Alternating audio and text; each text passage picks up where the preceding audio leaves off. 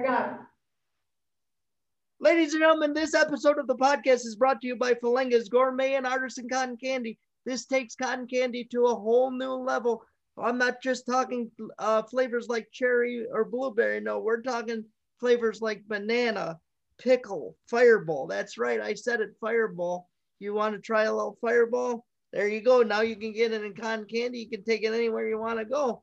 Uh, the best thing about Falengas is it's all gluten free, all allergy free. So your kids got allergies, you got allergies. You don't have to worry about it because it's all gluten free, all allergy free, and your taste buds will thank you.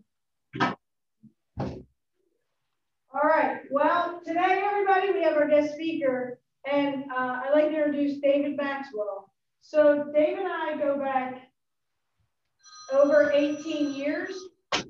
And the thing about Dave is there's a lot of things I can say about Dave. but Dave, honestly, and I mean this all in a good way. The very first time I met Dave was during my undergraduate program when I was at SUNY Brockport, New York. And I was taking all my classes towards my degree in adaptive PE. His mom works at SUNY Brockport, so Dave used to be by all the time.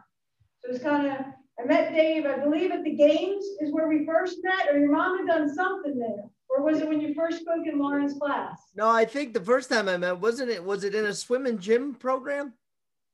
It might have been. It was the adaptive PE program that we had for the, kids would come in the community. And so Dave was there. And, uh, you know, I'm trying to learn everything I can. And so I see Dave and uh, I see him in his wheelchair. So I figured, well, gotta start, I want to, I want to know more. So Dave and I started chit chatting and then we would start hanging out and I got a chance to watch him do like an awareness talk. It was to a fraternity or sorority. So it was a group of students at the university. And from then on, we always just hung out. It was always a group of us always hanging out. And then I've also got the chance to do what they call the Empire State Games, which are games for people with disabilities out in New York. Um, long story short, 18 years later, Dave and I are still very good friends. And not only has he opened up my eyes to the world of uh, individuals with disabilities, but just the world in general. David and I keep each other in check quite often. Sometimes it's more him keeping me in check, and then it reverses roles to me keeping him in check. But uh, Dave always has a really awesome um, view of the way that he looks at, looks at things. And I can also say, because way back when, when Dave and I used to go out, it was really interesting to actually see firsthand how some people are just very um, oblivious, and I guess I could say ignorant, but not in a bad way, to how you should talk to somebody with a disability. Mm. Uh, many times mm. they would not talk to Dave when I was standing next to the chair and was talking to me if they could speak to him. And it's like, well, can, you want to talk to the dude or what? I mean, so I've gotten a chance to have a lot of different experiences and uh, also be extremely aware to never, ever judge a book by its cover, huh. as David had uh, made me aware. So just because you see someone that uses a wheelchair does not mean that they don't speak, they're not intelligent, and that they cannot walk. Anyway, we'll save that for later. But I'm gonna let Dave take over. By the way, Dave is extremely successful. He's a DJ.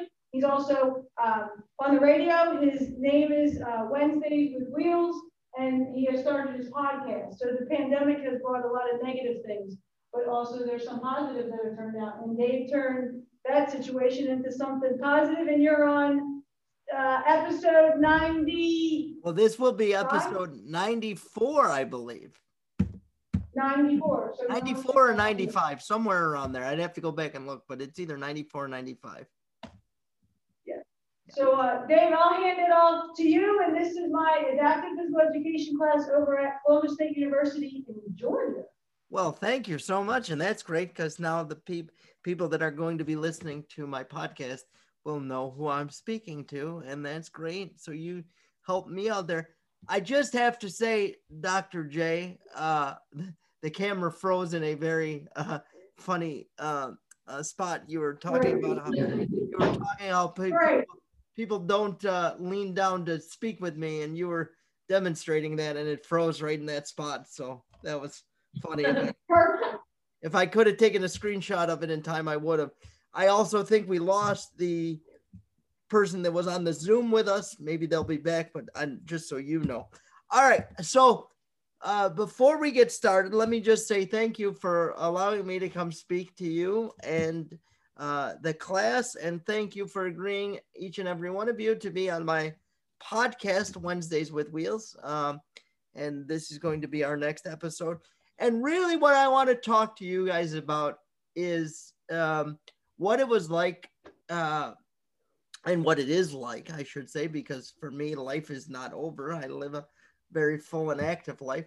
But what my life was like growing up as a child uh, with cerebral palsy and what it's like now, what my academic life was, especially when it comes to physical education, because I had some uh, very interesting experiences. You have to remember, I'm 41 years old. I've been out of uh, high school now for, uh, I just had my 20 year reunion last year. Uh, so 20 years. So some of what I talk about, I, I hope has changed. I do, talking to Dr. J, I don't believe that a lot of it hasn't changed. And so when I come into your classroom and speak to you about this, it's not to discourage you, but it's to open your eyes to some of what goes on within the school setting and how you need to be an advocate for your student with a disability as much as they need to be an advocate because sometimes they can't advocate for themselves. Their parents don't know that what the school district is telling them isn't true. The parents just take what the school di- district is saying as gospel and uh, so we're going to jump into all that. But first, before we do that, let's talk about me and my disability for a little bit. So I have cerebral palsy, and Dr. J, uh, correct me if I'm wrong, but you just told me that you just got done uh, talking about cerebral palsy. We just we started the lecture on cerebral palsy, so we got up to the point of that there's four different types. Right, and it's so funny. This is going to uh, sound bad, but I don't I'm not specifically, I'm not even specifically sure what those four types are. Uh, I just know that I have cerebral palsy. Now, with that being said, cerebral palsy comes in all different shapes and sizes, right? And that's where we talk about the four, four different types. There are folks that have cerebral palsy that can't uh, verbalize. Uh, there are folks that have cerebral palsy uh, that can't um, um ambulate on their own or push their wheelchair on their own or anything of that uh, magnitude.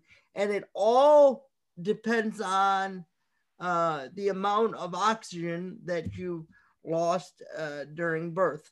Uh, and for me, uh, I was lucky. I was born premature, and I was uh, wasn't breathing when I was born, and the lack of oxygen is what caused the cerebral palsy. Now, I will say this: I don't have numbers, but with with the advancements in technology today, you are seeing less and less, in my opinion. Dr. J and I had a conversation about this the other day, and she we went back and forth about it. But they are able to determine uh, if your lungs aren't fully developed before you're born, so that they can give you uh, horm- um, steroids to speed up the growth of your lungs, which helps in that area. Uh, I just tell people all the time, I just couldn't wait to see the world, and I wanted to, um, I wanted to make my presence known. Uh, um, so that's you know, I mean, look, I often tell people, you can't change uh, a situation. Sometimes you can't change a situation so you have to learn to adapt to it and overcome it. Now, I'm going to ask you guys a question because I like this to be more of a conversation than a uh, uh, than me just talking to you. And by the way, if any at any point you guys have any questions, uh, feel free to ask. Uh, but how many people sitting in the classroom today, and this would be a lot easier if I was face to face with you, but by a show of hands, how many people would not like to do what I'm doing right now, get up in front of the classroom and give a, an oral presentation like this, just by a show of hands? Man, y'all, I mean, unless we froze, we might have froze, so that might not work. I'm sure some of you wrote, I'm sure some of you uh, you know, would not like to do this. Let's for a second consider that your disability. Now, you can work at that to overcome your disability, right? So you can you can uh, stand in front of a mirror and practice talking and uh, all kinds of different things to become better at speaking in front of in front of a large group of people. So can I. There are things that I can do to overcome my disability, uh, whether it be uh, working out, whether it be uh, uh, different uh, strengthening exercises, all things that Dr. J tries to get me to do on a regular basis, I will tell you. And I fight tooth and nail. But what I want you to do is I want you to think of it this way. If that's your disability and you can become better at it, and that's my di- my disability is cerebral palsy and I can do things to become better at it. That makes me no different than you and you no different than me. And that's how we all have to start looking at these, um, at the world, is that just because somebody has a challenge or something they have to overcome doesn't make them any less of, of a person or any less valuable to uh, uh, society. Uh, I believe uh, everybody has uh, something they can bring to the table when we just bring it to the table in different ways. So now let's talk about um, Dr. J. Yes, yes, sir. This this class that we're we're in right now is this an adapted physical education class or? Yeah. So this is the uh, physical activity for students with disabilities class. Everybody in here is a health and physical education, either teaching cert or non-teaching cert. And then I got some shaking of the head. So I'm going to guess the other side is exercise science. So the majority, but yeah. So everybody actually is in regards to a major that has to deal with movement and physical activity. Gotcha. So the next part, the next part of what I'm going to talk to you about is if you go out after you graduate with your degree and you decide to go out and become an, a physical education teacher. And uh, we're gonna start all the way back at the beginning for me when I was uh, uh, little wheels, shall we say? Uh, now I'm a now I'm a big wheels, but when I was a little wheels, and I had a gym teacher or a physical education teacher. Uh, back, Thank you. You're welcome. I still call it gym. I'm sorry. She yells at me all the time. Uh, but I had a physical education teacher back when I was in elementary school who was very old school and had never dealt with someone or uh, like me with a disability and never had somebody with a disability in his classroom before. So for most of my elementary school years, I would go to uh, phys ed class and I would sit on the sidelines and just watch the other kids uh, participate in in in the activity that they were doing on the day that uh, that teacher retired. They brought in a, a, younger teacher specifically when they hired him, made sure that he was comfortable with students with disabilities. And then from that point on, uh, I was involved in the mainstreamed physical education class all the way until I hit um, middle school. And then in middle school, they came to me and they said, Dave, the kids are getting bigger, they're getting stronger. They're getting faster. We think it would be better if you took adapted physical education. For the first two or three years of my adapted physical education career, it went very well. I had a teacher who was very much into uh, what she was doing and very much into adapting uh, things and all that kind of stuff. And that went very well. And then I got a, then I went into high school, got a new teacher and that's where things sort of fell off the rails for me just a little bit. And we're going to talk about that. First of all, I can't ask you by a show of hands. So, Janine, if you can help me out here, because I think the camera froze. Uh, but how many of you uh, know what an IEP is? You're all hands. All better right now. And it's amazing to me. The camera just started working when I asked that question. So, uh-huh must have must have wanted you to bear me to bear witness to the fact that you all know what an IEP is.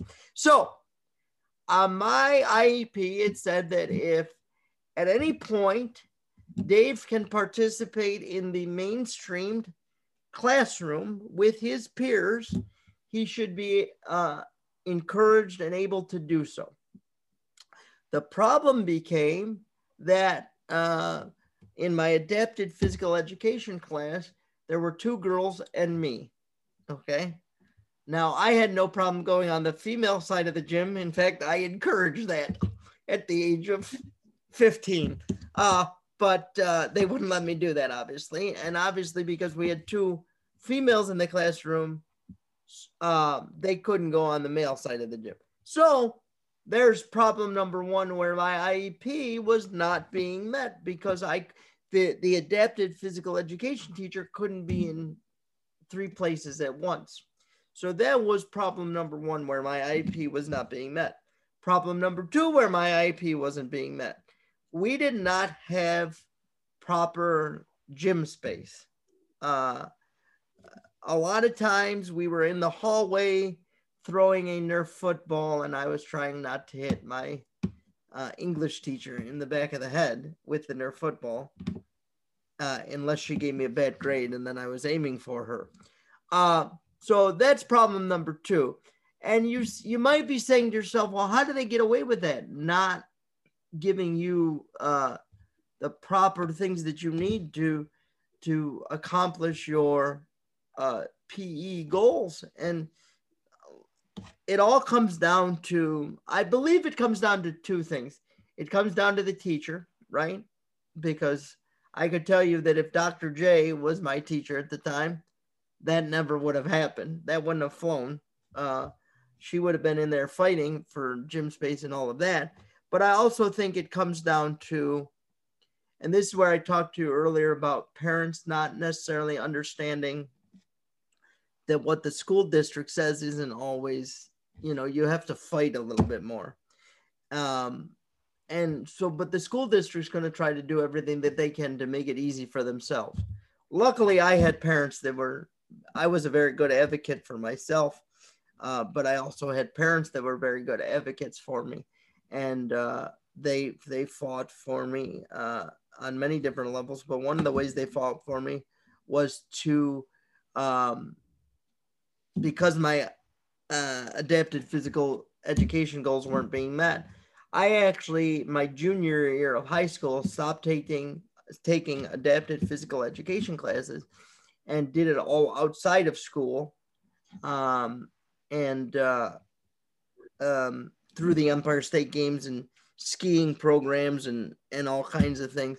And that's how I met my. And I would have to write down every month how much physical activity I did so that I could uh, get that credit in school. Um, but it, it it's it was heartbreaking because I wanted to be with my peers and and playing floor hockey and touch football and all that that stuff, but uh, couldn't because of you know the kids were stronger and faster and as you get into high school you know they were sort of leaving me a little bit physically behind because of my disability. Um, but I had great programs like the Empire State Games. Um, and uh, the Empire State Game. How many of you, and the camera is frozen again, so, but I'm sure you have all heard of uh, the Special Olympics. So the Empire State Games is just like the Special Olympics, it's just for people with physical disabilities. So where the Special Olympics are people with um, developmental delays. Uh, ours focuses. What's that? Intellectual disability. Intellectual disability. I'm sorry, I'm not up on all the the, the new terms. Um, and we're and I and I also I also want to talk to you a little bit about that uh, too. So remind me before this is all over that I want to talk to you a little bit about that. Um, but our program, while we focus on people with physical disabilities, we also encompass everyone because with our program, all you need to do is have some sort of physical or occupational therapy, and you qualify for our program. Um, so, uh, by the way, if anybody, I can't see because the camera, you guys have great internet over there at CSU, let me tell you. Uh, it's phenomenal. They are working on it. I think that's what's making it worse. It's like they're working on it. it's like you're in a cave right now, and every now and then it comes back in and out. Uh, but if any any of you have any questions at any time, just uh, Dr. J, you can see. Just raise your hand, and uh, Dr. J will stop me. Or for the two that are in the Zoom meeting with me, if you want to unmute your mic, and I'll keep an eye on that. But if you have any questions at any time, uh, I'm the guy to ask, and let's really make this a discussion. Uh, so let's talk about because Dr. J and I have many deep conversations about certain things of and and I do I do understand that it's very important that when you go out into the world you need to know the proper terms to use so intellectual disabilities um, all that kind of stuff you need to know those terms but it's interesting and I think it's great that we're having this kind of uh, uh, opportunity to you to be able to listen to me and maybe me to be able to listen to you because I think about it a little differently. And Dr. J and I have had many, many long spirited debates about this. Uh, but I, there are certain words you should never use, obviously. But for me, as a disabled person uh, and someone who's lived with a disability since I was born, uh, the word words only a word is only given the power that we give it. So, well, you shouldn't you shouldn't use certain words. There, there's there's this thing about being politically correct, and I see it every day in the in the disabled community where oh well we don't want to you know how dr j was talking about you know when people come up and talk to me they might talk right over me. And so they might say to if i've been out with dr j before and they might say to dr j well what's his name? How old is he? Um uh, and uh, it's all because people don't know that they're uncomfortable with situations that they've never been put in before so I think sometimes what I'm trying to get at here is we're always so worried about being not offending someone that we don't get to know the situation or get to know the person because we're, we're in a situation we're not comfortable with and we don't understand it.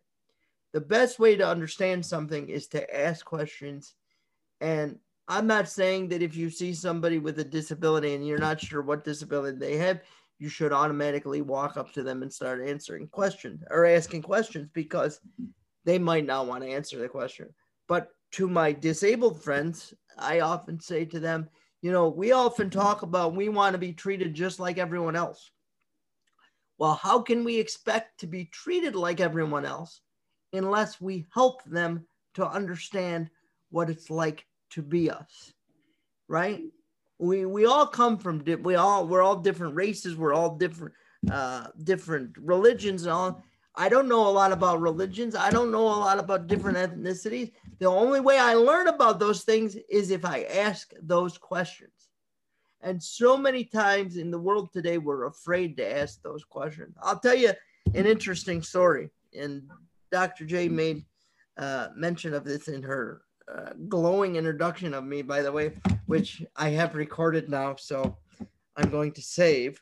Uh, but she, we were out one night, and these two young ladies came up to us and were talking to me. And the one, the one young lady looked at her friend and said to the other one, uh, "He's really cute." Like I couldn't hear her. Like she said it out loud, but it was okay because I couldn't hear her. And I just said, oh, it's really great that you think I'm cute. Can I buy you a drink? And uh, but it's those kind of things that we deal with on, on a on a daily basis, along with Dr. J. Have you ever done? I know I think you've done this in your other classes, but I don't know if you've if you have this uh, scheduled into your curriculum for this class. But have you ever challenged any of your students to go out into the community with like in a wheelchair or something like that? Well, to, uh, Tuesday, I gave them all different uh, disabilities to limit range of motion or they were visually impaired. I don't have a wheelchair and I hmm. forgot to use one of the office chairs, so it kind of throws it off. And so they had to do physical activities that way. Right. But I haven't had them going out just yet. Right. No. The only reason I say that to you is because it opens your eyes to a whole new uh, world out there. You guys are all pretty much able to go wherever you want, whenever you want, right?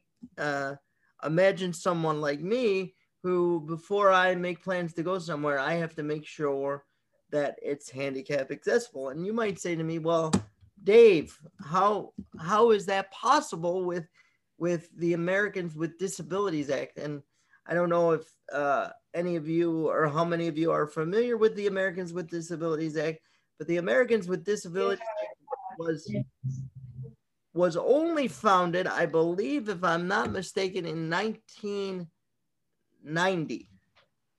So if you think of 1990, right, Dr. J? Yes, you're correct. Yeah, yeah. If you think about that, 1990, uh, I graduated in the year 2000. So the Americans with Disabilities Act had only been around for 10 years before I had graduated. Okay. Now I ran into some specific situations where my high school, the high school that I graduated from, was not ADA compliant. And in order for me to go to that high school, I needed to go in front of my school board and fight for them to make it handicap accessible. And they got me a machine that got me up and down the stairs. And then a year after I graduated, they put in an elevator. So if you think about that, a lot of the buildings that we go into today, a lot of the nightclubs you might go into as, as young college students or bars or restaurants that you might go into, were built before 1990. Well, if they're built before 1990, as long as they don't make any physical changes to their building, to the outside of their building, they don't have to become ADA compliant. So that's that that's another thing that you know, while the Americans with Disabilities Act has brought so much more freedom to folks like me it still has a long way to go. A long way to go.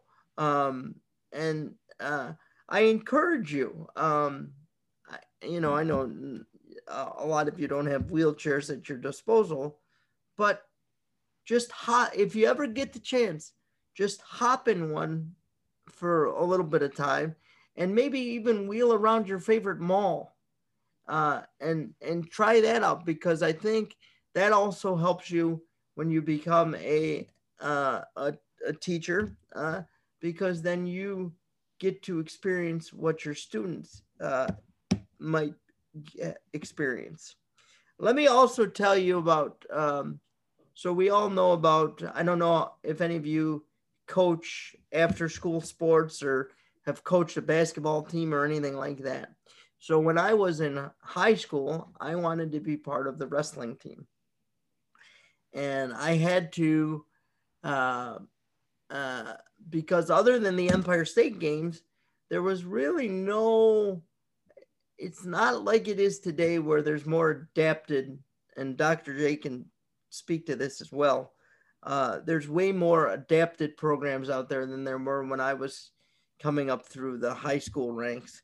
And of course, Dr. J has her her great program, uh, Camp Abilities, uh, which I all encourage you to help out with or check out. But uh, we didn't have, I had the Empire State Games, but I didn't have, there weren't other programs. There was a skiing program, but other than that, there weren't, there weren't really like team sports you could be part of. So I wanted to be part of the wrestling team. Well, when I went to sign up for wrestling, they said, oh, well, you can't because you're, uh, you know, you're in a wheelchair, you're disabled, we can't, you know, you'll get hurt.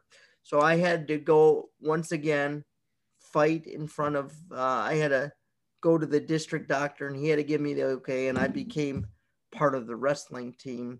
They never let me wrestle in a uh, in a uh, specific match, but I was able to. Uh, I learned the sport. I learned how to coach the sport.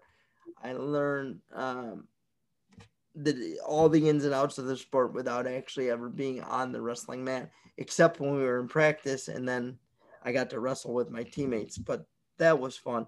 But it's always been a challenge, but it's a challenge that I believe in. Dr. J, maybe you can speak to this a little bit. Don't you hey, don't you think it's gotten a little easier over the years? I think so. There is a lot more there's a lot more of adapted sport out there in general, because like even just around here, we have wheelchair football, wheelchair basketball, wheelchair team handball. We used to have power soccer. Um, now you even see more wrestling teams, either somebody that's blind or somebody that has any type of either uh, loss of limb or even paralysis wrestling. Uh, we see a little bit more of that now. I'm trying to think what else. I know in Alabama we got a wheelchair tennis team. I don't know if we have one here. Trying to think, Josie, what am I missing? I know on track and field, uh, even in the schools, they've had uh, students uh, with either uh, ambulatory issues or use a wheelchair or bike, whatever it is, track and field. So it's definitely come a long way compared to what it used to be. Right. Yeah. And, uh, sledge hockey hopefully will be starting. Yeah, we do top soccer here, which is for kids with disabilities of all different disabilities, which this group is going to run uh, in a couple of weeks. What kind of soccer did you What kind of soccer was that? It's called Top Soccer, and apparently it's an actual uh, program that I want to say nationally. Um, and so here in Columbus, we have it, and uh, the soccer coach of CSU and myself get it all organized. And then this year, because of the time frame, this class is going to actually be running that soccer practice. So that, and I don't mean to take away from what I'm talking about, but so that is different than power soccer? Yep, because power soccer is for people that use a power wheelchair. Okay, and this is for soccer going to be out on the soccer field. For anybody gotcha. with any kind of disability, we're going to modify it. We'll, we'll mod whatever we got to do. Gotcha. And I'm, I'm telling you, it's amazing. And now you're even seeing like, you know, we just had the the Winter Olympics, and then two weeks after the Winter Olympics. I think they might be going on right now. We're just finishing up, but the Paralympics are on, and they're they're getting more coverage on TV. So more people are being exposed to uh, things like that. Uh, so that's great. Uh, let's move away from just adapted physical education just for a little bit. And and again, if you have any questions, raise your hands, and Dr. J will help me out. But let's talk about, I want to talk about everyday life for just a second. And I mentioned it, how people talk to you and all of that stuff. But I, I also want to give you some other examples of some, some things that have happened to me um, that you might, after I tell you, you might be like, there's no way in the year 2022 that that's still happening to you. But it is and it's just because i often think people like i was saying people are they don't know how to approach somebody uh, with a disability so sometimes it can be a little awkward uh, i've had people not so much now that i'm a little bit older but when i was younger just come up right behind me and just they see me struggling or what they would deem me struggling to push my wheelchair and they just start pushing uh, and that's very uh, off-putting when somebody just comes up behind you and starts pushing your wheelchair. You're like, oh, what did I do? Where am I going right now? Uh, but things like that have happened. People also, I because I sit so much shorter than them, a lot of times will pat me on the top of the head, like I'm looking for a dog treat. You should never do that. Uh, you know, just come up and say hello. How you doing? Uh, I will be the first one to ask for help if I need it. I have no problem doing that. What'd you say, Dr. J? No, I just switched the view to speaker view and now it's better because now you're taking up the whole screen. Oh, all right. All right. I thought you were gonna make some comment about me asking for a lot of help because she says that I don't push enough and I need to do more. I, you know, I was just, I was letting you go on that one. That's all. I was letting you finish. Yeah, and I'll tell you a funny story. I'll tell you a funny story about that in, in just a few minutes about Dr. J and I, and about the first time she realized that I could actually uh, walk. Uh, it's a pretty funny story yeah. that she likes to remind me. Um, but uh, you know, don't talk over somebody with a disability. So don't say, don't. If I'm in a group of people, don't say, "How old is he? What's his name?" Things like that. We can answer for ourselves, and if we can't, you should still address the person. And even if they can't speak for themselves, the person that's with them after you address them will then um, help them out. Um, I had an interesting experience uh, a couple years ago, just before the pandemic all started, where I was at a restaurant and it is hard for me to cut up because of my hand dexterity and all of that stuff. It's hard for me to cut up my own food. Uh, so oftentimes when I go to a restaurant, I will say to the waiter or waitress, when I order my food, before you bring it out in the back, can the chef cut it cut it up for me? And most times it's not a problem. And uh, this one particular time, I asked for that to happen, and I had ordered my own food. I was with my mother and my sister and uh, my nieces, and uh, she, the waitress, looked right over me and said uh, to my sister, should we get him the rattlesnake bites off the kids menu because they already come pre-cut up? Now, I wouldn't have had a problem if she said that to me, but she didn't even address me. She looked right over me and addressed my sister like I couldn't speak for myself. So that was very, and that was during a very challenging time in my life. So I didn't handle it quite well. But um, you shouldn't you shouldn't do that you shouldn't think that it's amazing because I'm on a local radio show here in Rochester, New York. And a lot of times people will comment to me on Facebook or on social media or even in person. You're so happy. How do you have such a positive attitude? As if because I'm in the wheelchair, I should be uh, sort of, they're amazed that I smile and that I'm living a full life. And I often say to them, well, what should I be doing? Sitting in the corner, uh, crying? Because uh, I can't change it. We all have things that we deal with. It's just how you choose to deal with them. Uh, I often speak to uh, kids in elementary schools, and one of the questions I'll often get from them is, well, why can't you walk? And of course, I can't tell them, we can't talk like we're talking here and say, well, I have cerebral palsy and there's four different types of cerebral palsy. So I often, and you guys might even be too young to understand this, and I don't think so, but it just does show my age. But have you been in a car and when you're not streaming your favorite music from Apple Music or wherever you might, or your favorite podcast, which by now should be Wednesdays with Wheels, I'm just saying. Uh, um, when you're streaming your favorite podcast, but if you're ever listening to the regular radio, and you know when you you get I often explain my disability this way to kids. When you get further and further away from your favorite radio station, the signal gets a little fuzzy. Well, that's what happens to me. My brain sends the signal to my legs that it's time to get up and walk. But by the time that signal gets from my brain down to my legs, we've lost the signal and it's all fuzzy and, and uh, we're, we can't hear our favorite uh, Justin Bieber song anymore. uh, so that's how I try to explain it to kids because kids ask the kids aren't like adults. They're not afraid to ask questions. I I went into I'll tell you a funny story. I went into a, a classroom of, uh, I think they were like fifth graders. And I said to them, like I said to you guys earlier, how many of you don't like to do your homework when you're, when you get home from school and everybody's hand shot up in the air? And I said, I said, now listen, don't go home. I said, that's your disability. But the more you work at, at doing your homework, the easier your disability becomes. And I said, now don't everybody run home and tell their parents you can't do your homework because you're disabled.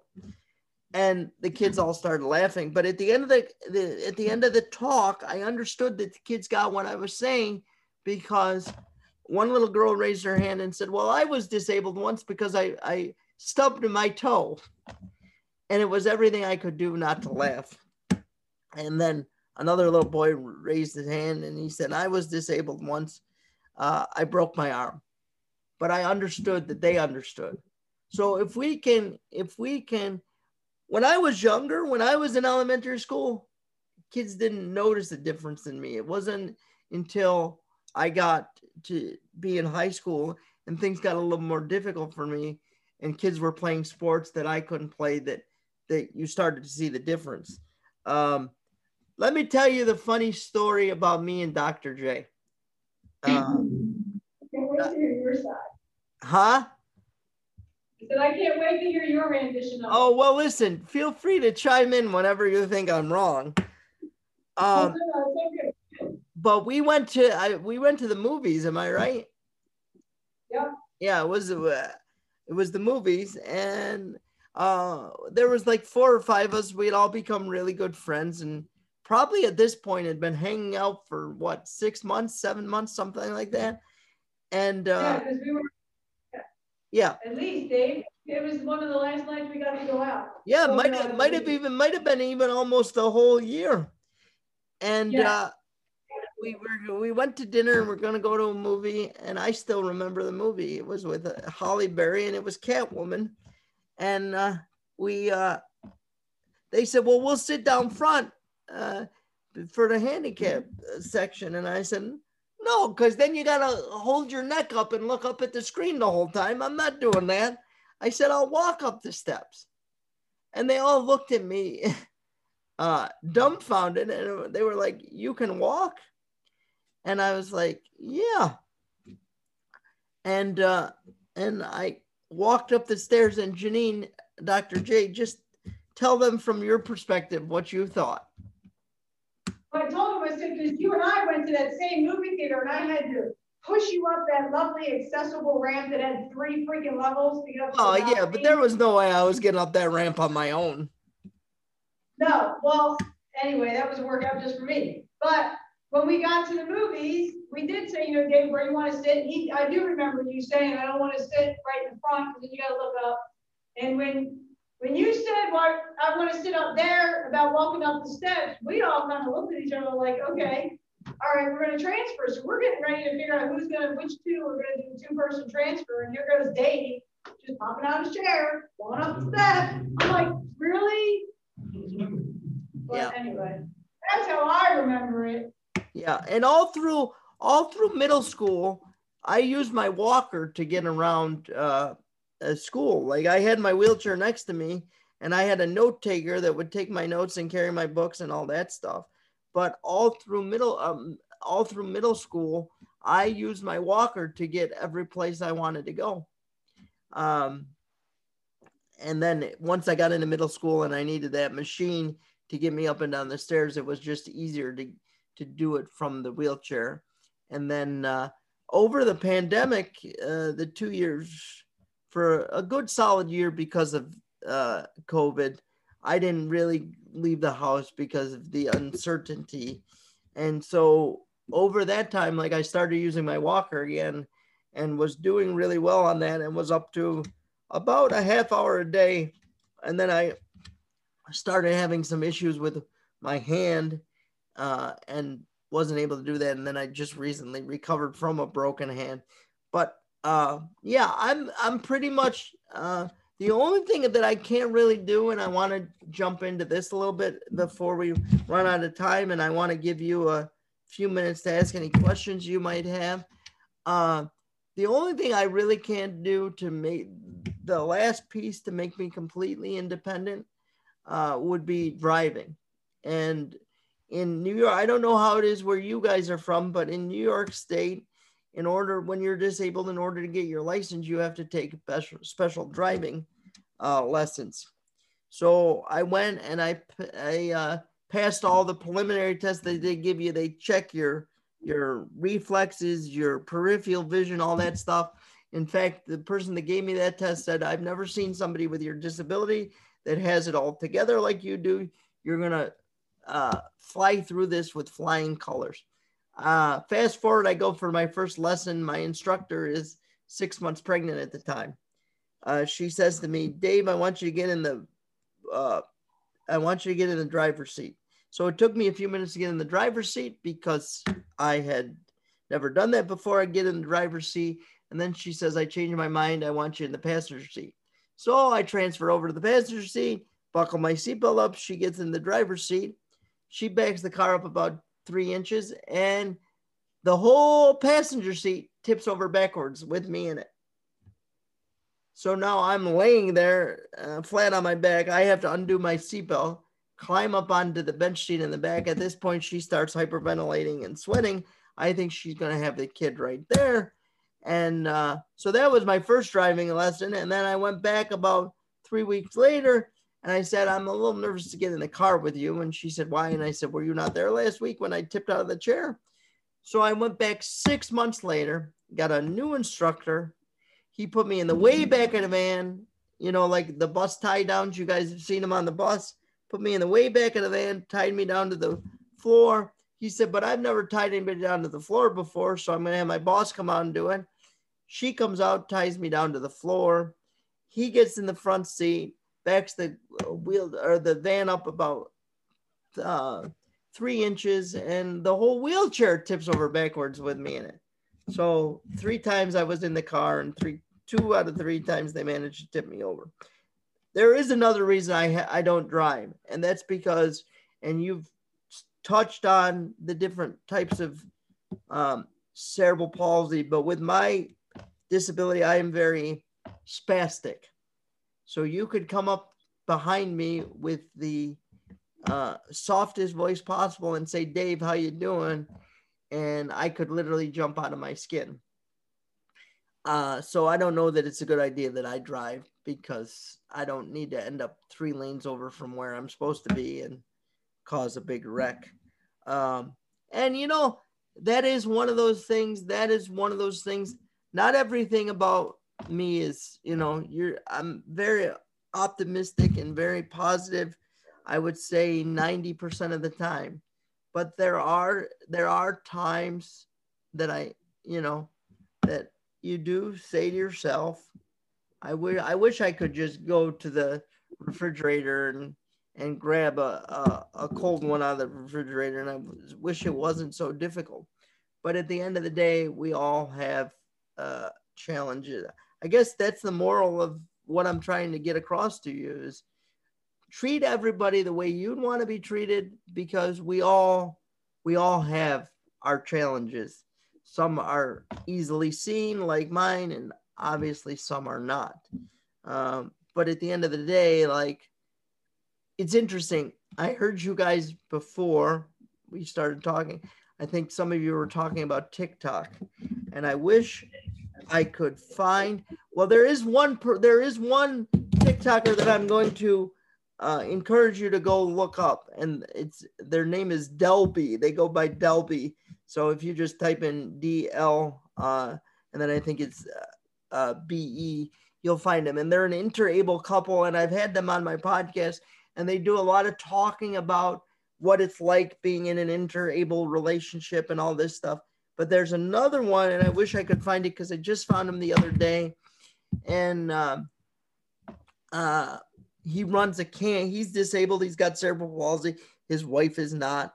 Uh, but they were they did this interesting TikTok where they uh, it said, "Do you get offended when people with disabilities say my disability does not define who I am?"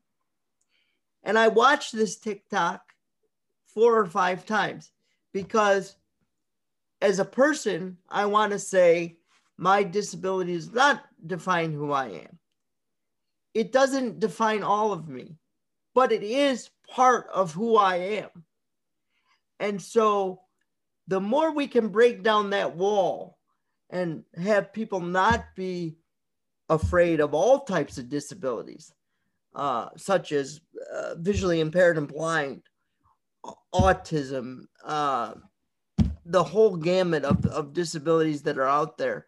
Uh, uh, the better off we are as a society to just treat everybody the same. So, with that being said, we've got about, we're going till four, right, Janine? Yeah. So, we've got That's about it. five minutes. Maybe we'll go a little longer if anybody's got questions.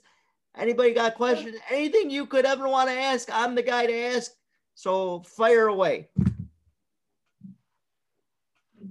Now, listen, I just, I'd like to know, Dr. J told us to ask you about an incident that happened when you went to a bar recently. And so she told us to ask you about that story. I don't know exactly what story it is, but. When you went to the bar, where you Yeah. said, finally, this has been done, because it hasn't been done. Oh, wow, that's great. I didn't even think about that. Why I didn't even think about that to bring that up. So I don't know. I'm sure we've all you're college kids. I'm sure you've all been to the bar. You've had some fun nights out with your friends. I have a lot of fun nights out with my friends. In fact, in fact, I'm not gonna lie to you. Uh, that's how I recently broke my hand. Was I had a little too much fun out with my friends and, and came home and misjudged the wheelchair and landed on my hand and had to have surgery because they had to put a plate and two screws in my hand. And by the way, for a guy in a wheelchair, when you break your hand, all you can do is circles. So that's fun. yeah, I'll be here all week. Uh, so the but I went to it. I'm gonna give it's interesting because the same story that I told you about the the waitress who uh, asked my sister if they should give me the rattlesnake bites. Uh, it was the same restaurant where two years ago or three years ago when that happened. Flash forward three years later, and I go to the same restaurant, and one of the most amazing things that had ever happened to me happened. So I'm going to give a shout out to the restaurant, and it's um, it's uh, Texas Roadhouse, and I was there on Valentine's Day with um, with uh, a friend of mine, uh, in air quotes, uh, and uh, it's crowded, so we're waiting for a table, and we go over to the bar and we get a drink, and we're sitting at the end edge of the bar, and she's up on a bar stool, and I'm in my wheelchair, so that's a little awkward in itself. And then all of a sudden, the bartender comes over and he says, uh, uh, "Hey, slide over to the other side of the bar for me. Those people are leaving, and we have a handicap accessible bar." And I'm like, "What?" I'm like, so I wheeled over there, and I'd never seen anything like this before.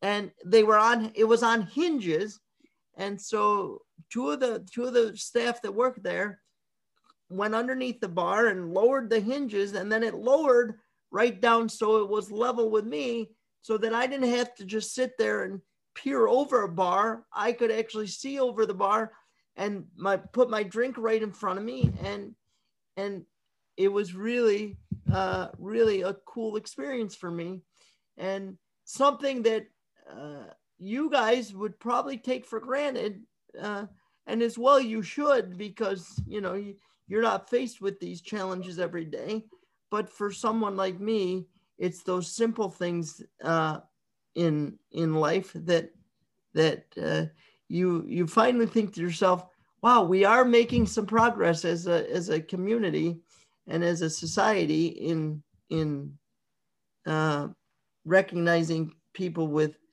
different disabilities. Now that is not to also say that i believe that uh, because i have some friends that are um, uh, I don't just believe, and this Dr. J and I have discussions about this too, and she comes at it from a different perspective, and I understand it.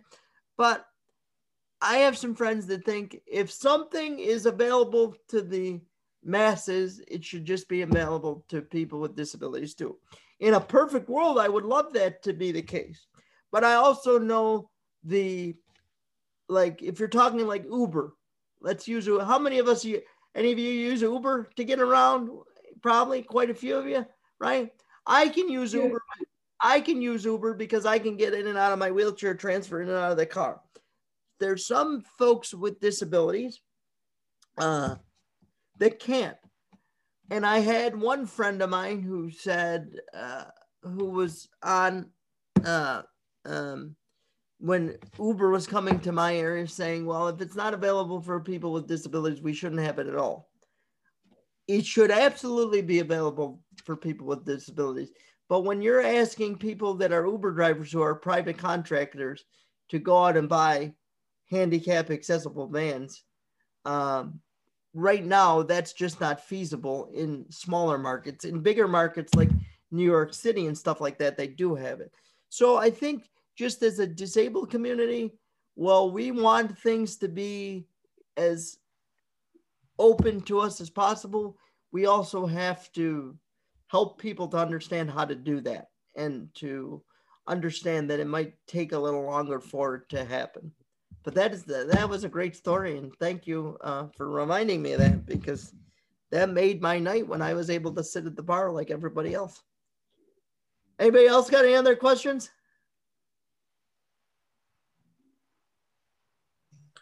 I got a question. Sure, go ahead. What's your favorite hobby? What's my my favorite hobby? Well, I got to tell you, I'm a big I'm a big card player, so I love to play Texas Hold'em. And uh, I have my Dr. J made mention of it earlier. I have my own uh, DJ business, so I like to get out there and DJ a little bit. Don't do that as much as I used to anymore, just because I can't set up the equipment myself and all of that stuff. Uh, but definitely playing cards, going to concerts. I love going to concerts, and uh, I just love being uh, social and uh, and uh, and being out there with people and and all that kind of stuff. But yeah, I definitely love to play cards, go to concerts. I do some stand up comedy. Uh, I I'm going to be performing here in Rochester in uh, April. Uh, uh, so I do some stand up, sit down comedy. uh, and I've opened and I've opened up for uh, people like I was talking about earlier, Josh Blue, um, uh, a very funny guy by the name of Earl David Reed, and you know, comedy is one of those things. I do a lot of self-deprecating humor and sort of making fun of my disability because there's one thing that I there's one mantra that I live by. If you can't laugh about it, ladies and gentlemen, you can't live with it. Okay, it's not going to change. So you might as well laugh about it because some days that's the only way to to uh, make yourself get yourself through it. And uh, it also, if if I'm telling jokes about it, it makes other people comfortable enough to then ask questions about it, and it just opens up the dialogue. So. I need a quick joke. I need a quick joke. Oh, you see, you can't put me on the spot like that, though. That's not fair. Uh, uh, you know, this one's gonna be. This one's gonna. I don't even know if. You, what's the average age range of this class in here? 20 30. 20, 30. Yeah, just too old. For, but I has anybody ever seen that movie White Man Can't Jump with Woody Harrelson and Wesley Yeah. Snipes? Yeah. Well, I often say that I'm the true meaning of White Man Can't Jump. That movie was about me. They wanted to give me the role, but I said Woody Harrelson needs it more. Yeah. Yeah. So it's just, just a lot of things like that. I tell a lot of stories, like when I fell out of the wheel, uh, when I when I fell driving. I tell a healing story. Uh, I tell about trips to the mall. I'll tell you a really quick story. I went to the mall one time and uh, I was sitting in the food court eating eating food. True story. I use it in my comic, but true story. I couldn't couldn't make it up if I tried. Sitting in the food court, uh, uh, and I'm eating some Chinese food, and this guy comes up to me and he goes, "Do you know why you're in a wheelchair?"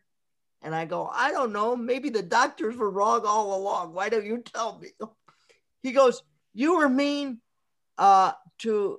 Or you're in a wheelchair because you were mean to people in a past lives who were in wheelchairs. And I and I looked at him and I go, Well, you must have been mean to ugly people. Cause you're pretty freaking and and he and he got so mad at me. And uh yeah. So just just that kind of stuff, but poking fun at myself, poking fun at uh I went and saw anybody ever heard of Sebastian Maniscalco? He's a very famous comedian. Oh my gosh, he's awesome. Have you seen him? I just went to a show three months ago, and he does this whole skit in his show about how we're so politically correct nowadays. And if, if any of you have seen Sebastian, I'm not going to do the joke any justice because he jumps around the stage and he uses hand motions and all that stuff. But he, he will often say, he was saying, we're so politically correct nowadays that do you know that when you list a house on the market to sell, you can't even say that you have a walk-in closet because that might be offensive to somebody in a wheelchair. And so I'm sitting there and I'm sitting, I'm sitting, la- ladies and gentlemen, I'm sitting in a regular seat. So nobody around me knows I'm in a wheelchair. And I'm dying laughing because I can relate to this, how politically correct we are. And so everybody's looking at me like it's a funny joke, but it's not that funny. And I'm dying and then my phone starts blowing up and every all my friends who are at the show who i'm not sitting with say to me can we show you our walk-in closet uh you know so it's it's just i find humor like that funny anytime you can pick on yourself and not take life so seriously is really the the the moments in life that i find uh most humorous before i get out of here uh I'm just gonna do this. First of all, any last questions? I didn't think so, unless we got anybody, but I didn't Do think. you I, have any questions, seriously? He's the guy to ask. No, no. no. Okay. They're quiet. No problem. No problem. So what I'm gonna do to, for you guys is I want you to look me up on Facebook, uh, and uh, it is uh, David Maxwell. You can also look up my uh, Wednesdays with Wheels page on Facebook, which is just Wednesdays with Wheels. I'm also on TikTok uh, at Wheels underscore nine five one. I believe it's the same thing for. Uh, it might just be Wheels nine five one on TikTok, but I think it's Wheels underscore nine five one on Twitter. I don't do much on Twitter because I'm old and I don't understand all the shorthand and all the stuff that goes on over there. But those are the ways to connect with me.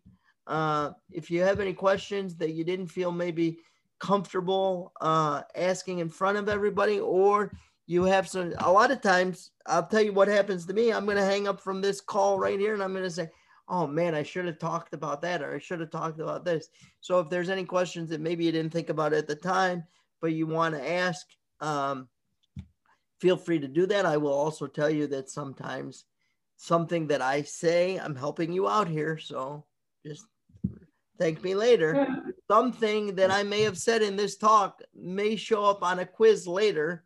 So keep some of this stuff in the back of your mind. And if there's any any project that you need help with that I maybe have to focus about on cerebral palsy or or disabilities in general, uh, feel free to reach out to me. Uh, uh, Dr. J has my phone number. I'm not going to give that out here because I am recording this for the podcast. But if you need anything along those lines, happy to help you there too. And thank you guys so much uh, for uh, sitting here with me for the last hour and and uh, having a conversation. Dr. Thanks, let you take over. I appreciate it, Dave.